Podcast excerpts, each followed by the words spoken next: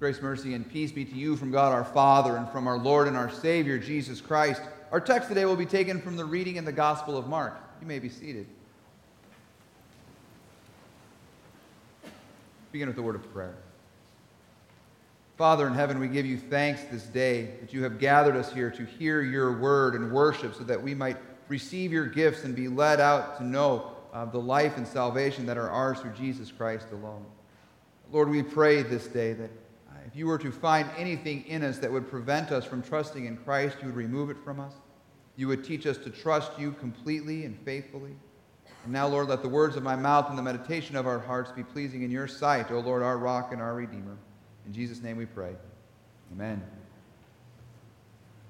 Disheartened by the saying, he went away sorrowful, for he had great possessions. He went away sorrowful. That's kind of a strange way to respond to Jesus, don't you think? I mean, as you read through the Gospels and you follow the ministry of Jesus, what you find is, is that Jesus often evokes a lot of emotion, a lot of response, and very rarely are they mild responses. I mean, there are times when Jesus will preach and people will almost recklessly just drop everything they have and follow him. He creates faith in their hearts and they get behind Jesus. It's wonderful. But there's other times uh, where he evokes the opposite reaction and people are furious at him. They pick up stones to stone him. There's one point where they try and throw Jesus off of a cliff, and ultimately they get so angry at Jesus, they put him on a cross. So it's like faith and love and joy or anger and rage. Like these are the typical responses we see to Jesus, but not today. Not with the rich young man who comes to Jesus. Comes to Jesus to show off all of his good works, to show off all of his morality and his ethical lifestyle. He comes so excited and so jealous, uh, so, so uh, zealous to Jesus. But he leaves sorrowful, he leaves sad. Why? Well, perhaps it has to do with Jesus' initial comments to him today. To be sure, he leaves sad because Jesus tells him to sell all he have and has and give it to the poor, and he's very wealthy, and that's a very sad thing for him to hear. But I think there's even more to it. And we might find the more in the initial comments Jesus makes. The man runs up to Jesus and he says these words Good teacher, what must I do to inherit eternal life? Jesus says, Why do you call me good? No one is good except, and let's stop right there. We all know how Jesus finishes the sentence No one is good except God. But is that how you would finish the sentence? Is that how people in this world would finish the sentence? How you finish this sentence is really pretty important. In fact, I don't want to sound like too over the top here today, but how you finish this sentence is the most important thing in the world. Think about it. How you finish this sentence for you is going to be the difference between faith and unbelief, between life and death, between heaven and hell. The way you finish this sentence is going to impact how you view everything how you view the world, how you view yourself, how you view humanity, how you view the scriptures, how you view God. No one is good except for whom? Now, this past month, I was at a theological symposium. I know you're very jealous of having me getting to go to a theological symposium. Uh, but a theological symposium is something my seminary, where I graduated from in St. Louis, uh, they put this on every year. And I go there with my friends, and we gather to listen to our old professors teach. We, we talk theology, we talk life, we talk ministry, and we enjoy the laughter of friends. It really is a wonderful few days uh, at this symposium. Well, this last time I was there, we were sitting around enjoying one another's company, and some people who were around us thought they would like to enjoy our company as well. And so they kind of joined us in on the conversation. And one young woman struck up a conversation with a friend of mine, and she began to talk about all the evils that were taking place in the world. She was furious at, the country. She was furious at decisions that were being made worldwide. She was furious about things that had happened to her. She had been through some very difficult and, and, and terrible things in her own life, and she actually opened up about these things with my friend. And so my friend responded to her. He said, So, in all of that, where do you find hope in this world? And after describing all the evils of the world that she has seen and hates and the things that she has suffered, she says, Well, my hope is in humanity. Because she believed that deep down, deep inside, despite all the bad stuff going on, people ultimately, truly are good. According to her, no one is good except for people, except for humanity. Now, if this is what you believe, that this world is out of whack with some messed up people in it, we got a few bad eggs there, but really, by and large, deep down, we are truly good people, then this is going to shape how you view everything in this world. It's going to shape how you view yourself. You are no longer going to see yourself as a sinner in need of a Savior, but rather you are going to see yourself as a good person who just kind of makes some mistakes. And what you really need is a better teacher, a better guide, kind of like a self coach, a, a life coach, or something like this. The scriptures, then, for you, if you decide to employ religion as that sort of life coach thing, uh, the scriptures for you will become a guide, basic instructions to how you can have a better life in this world, how you can make this world a better place, and ultimately all the things you need to do in order to get to heaven when it's all said and done. The Bible will be for you nothing more than a, than a checklist of things that you need to check off in order to be good enough to enter into God's heaven. God, then, for you, becomes nothing more than a judge who sits up in heaven and sees the list and checks it twice and decides to find uh, who is naughty and who is nice.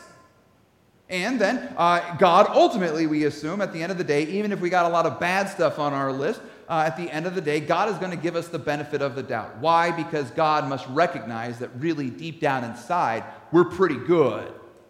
And if He doesn't see that, well, then the problem is with Him.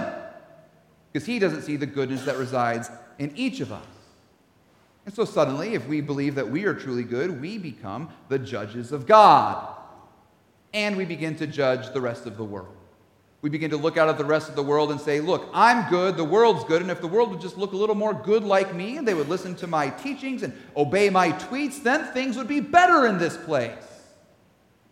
And so we think that we are truly good and we can save this place. We can fix this world. And of course, we would love to employ God in our cause.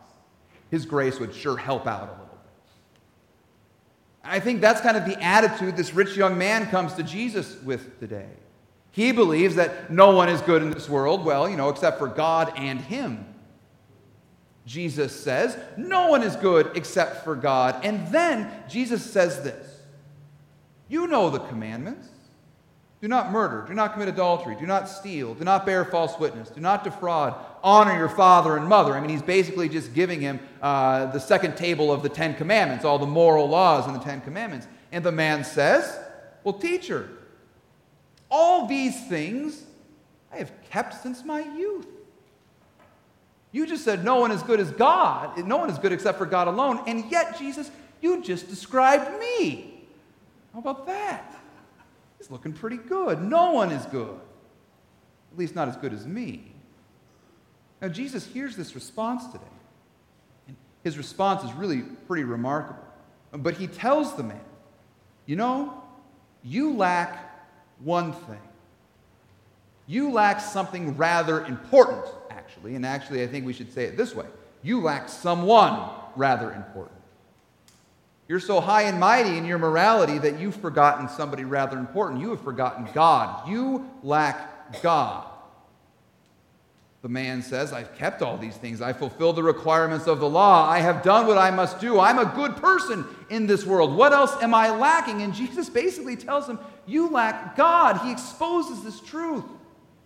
This truth that if you and I think that nobody is good except for humanity, then the reality is we lack God. God, who isn't for one minute satisfied by our checklist of accomplishments, even if we got Bible verses to back them up. Because our goodness is nowhere near God's goodness. I mean, sure, you've got morality, you've got your ethics, you vote the right way, and you hate all the right things. You are kind and sweet and helpful, and everybody wants their kids to either grow up to be like you or to marry you. You volunteer at church, you go to Bible study, you sacrifice everything for your family, you graduate from seminary, and you keep all of this on a list in the back pocket so that you can show it off one day to the God who you don't trust to be good enough to save you by his grace alone. You trust yourself. You lack faith. You lack God. You don't think so?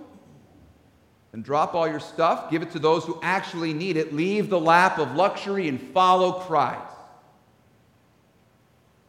Disheartened by the saying, he went away sorrowful, for he had great possessions. And he realized that no one is good except for God.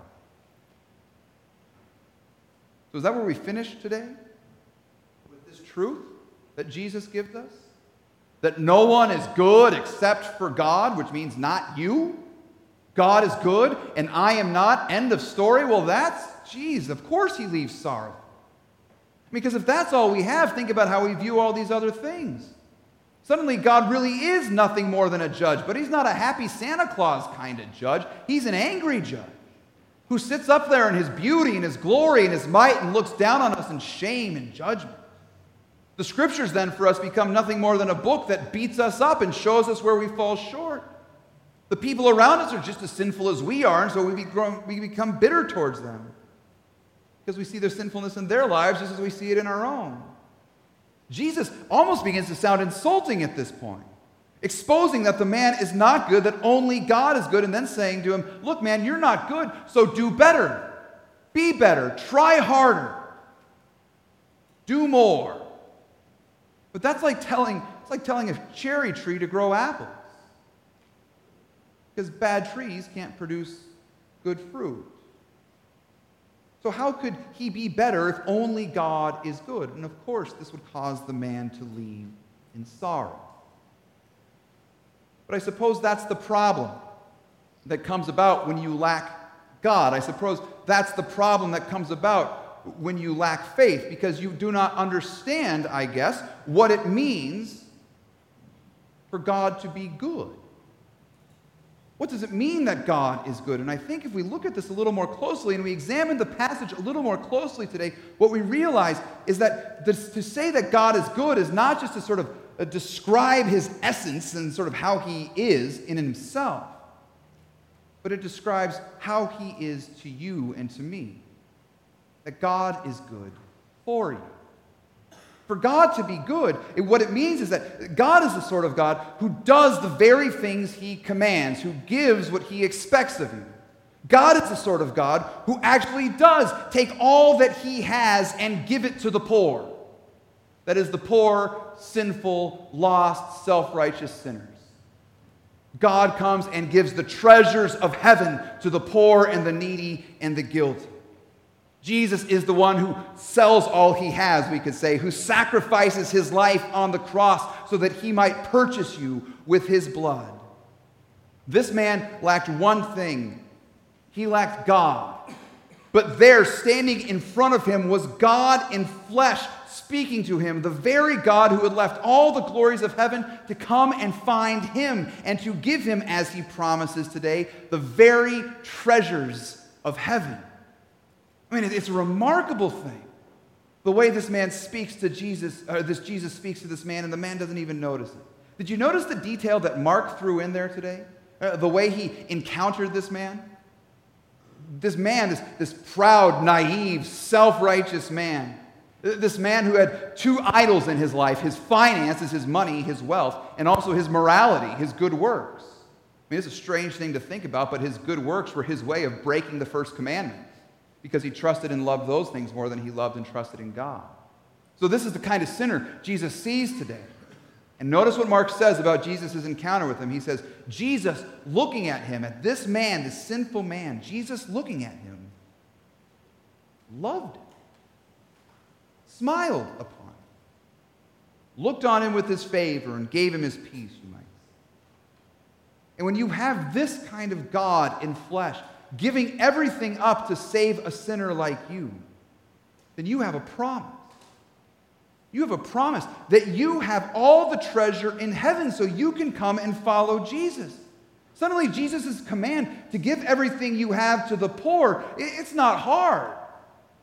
Because you have everything you need in Christ. What this man was pursuing was heaven. And Jesus says, Here, I've come to give it to you. And he's like, Yeah, but what about my idols? He wasn't really pursuing heaven at all, he just wanted congratulations. But see, here's what happens. When this Jesus, who sacrifices everything to save you, to forgive you, to give you the treasures of heaven, here's what happens when Jesus says, No one is good except for God. It ceases to be a description and it becomes a promise. And it changes how you view everything. You no longer view yourself as sort of a good person who's just misguided and needs some direction. No, you recognize that God alone is good and you are a sinner in need of a Savior, and that here comes Jesus to be that Savior for you. Suddenly you realize that this call to follow Him is not a reward offered to the deserving, but a gift graciously given by God to the sinner. God isn't merely a Santa Claus nor a judge just checking off your list of accomplishments. No, He's Jesus Christ, the crucified Nazarene, who paid for your sins with His blood. Your money and your stuff and all of your good works are no longer idols to hang on to, but gifts that you have received from the Lord to share with everybody you find in your life, with which you care for everyone who God has given you, even and especially the poor and the needy. The scriptures cease to be a roadmap to heaven. They're not basic instructions before leaving earth, but they are the account of what God has done to save this creation, including you. And no longer is this world a place that you need to fix, but it's God's broken creation which He has come to restore, and He has sent you and I out into to love. So, what else do you have to do at this point but drop everything and follow Him? Because He's giving you treasure beyond your imagination. But this man left sorrowful. He did not see what Jesus meant when he said, No one is good except for God. He left because he did not see the love in Jesus' eyes and the smile upon his face. I guess he lacked God, so he couldn't see his mercy. All he heard was one more commandment that he had to do to make God happy and that one was too much. And so he left in sorrow. Brothers and sisters in Christ, that doesn't have to be you today. You do not need to leave here in sorrow. Instead, you can leave here in joy because Jesus has a promise to make to you today. And this is his promise No one is good except for God, and he is good to you. He gave up everything to save poor, sinful you. He looks on you with love. He carries your sins to the cross. He sacrifices heaven so you would be saved. This is the God who invites a sinner like you to follow him. So let go of your idols, give those things to the people who actually need them, and hear this good news. You are not good, but God alone is good, and he declares you forgiven. Look upon the face of Christ and hear the promise that you are forgiven and you are receiving all the treasures of heaven from the open hand of Jesus Christ. You need not leave here disheartened or sorrowful today, for God alone is good, and He is very good to you. Amen.